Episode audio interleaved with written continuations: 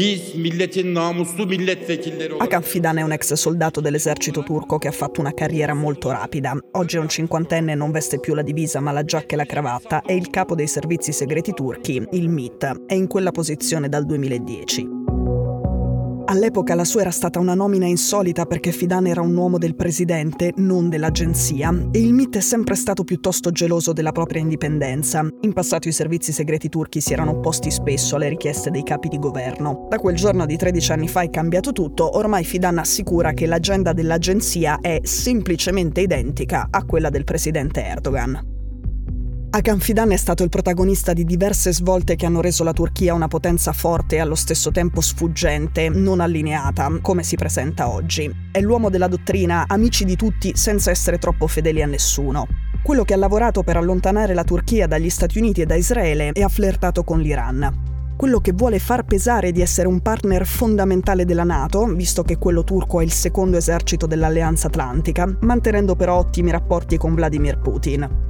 Ma Fidan negli ultimi tempi, più che dedicarsi alla proiezione della forza turca all'estero, pensa a come tutelare l'immagine del presidente a casa. Per esempio si sta occupando di proteggere Erdogan dalla rabbia popolare dopo il terremoto che a febbraio ha fatto più di 50.000 morti. E lo sta facendo con delle campagne stampa sofisticate, segrete e pilotate.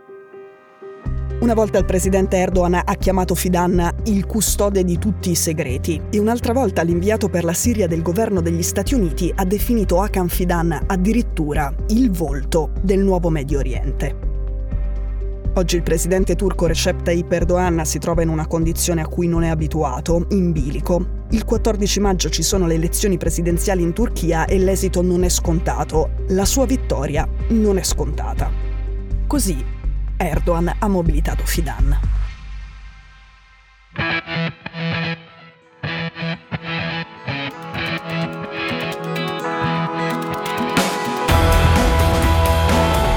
Sono Cecilia Sala e questo è Stories.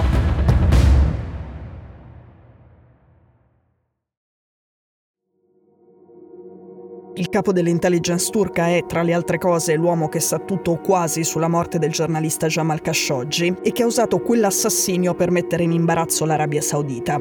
Il governo turco ha fatto sapere agli Stati Uniti di essere in possesso di registrazioni audio e video che dimostrano che il giornalista è stato ucciso nel consolato saudita di Istanbul. Lo rivela il Washington Un po' di contesto.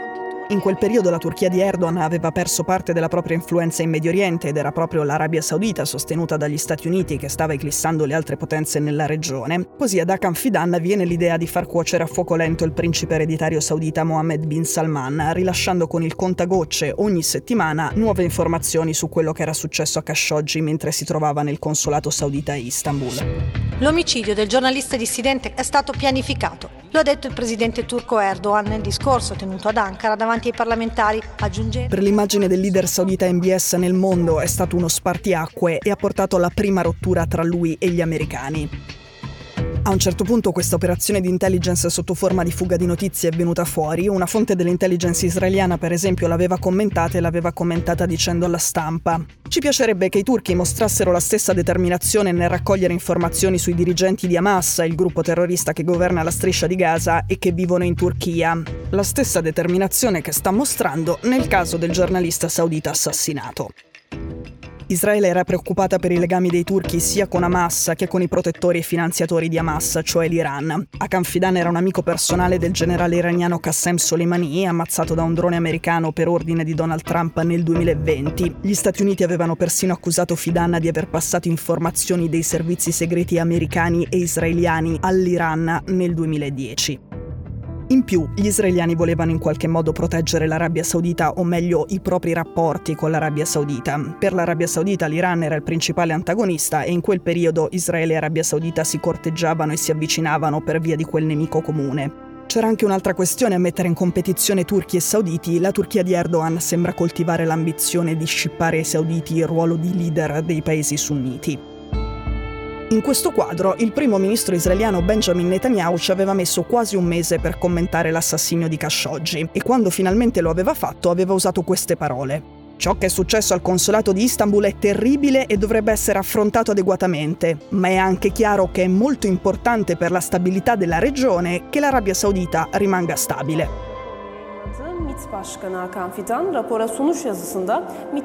Ok, tutto questo era per dare la misura del personaggio Hakan Fidan e del tipo di operazioni di mosse di cui è capace, ma Fidan non si occupa soltanto di, diciamo, geopolitica, anzi, adesso in vista delle elezioni è concentrato sulla politica interna, o meglio, è concentrato sulla sopravvivenza politica di Erdogan.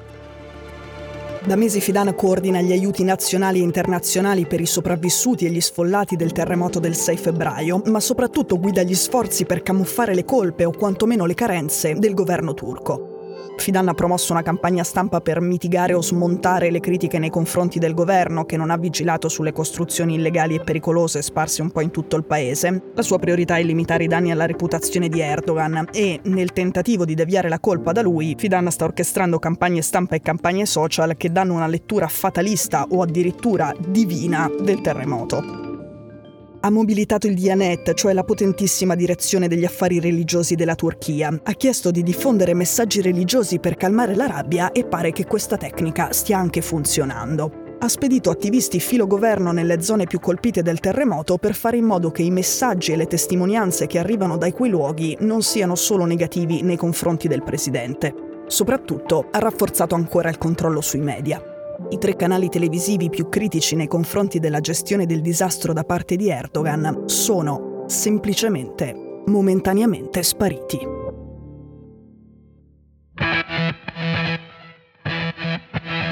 Stories è un podcast di Cora News prodotto da Cora Media. È scritto da Cecilia Sala. La cura editoriale è di Francesca Milano. In redazione Simone Pieranni. La sigla e la supervisione del suono e della musica sono di Luca Micheli. La post-produzione e il montaggio sono di Filippo Mainardi. La producer è Monica De Benedictis. Le fonti dei contributi audio sono indicate nella sinossi.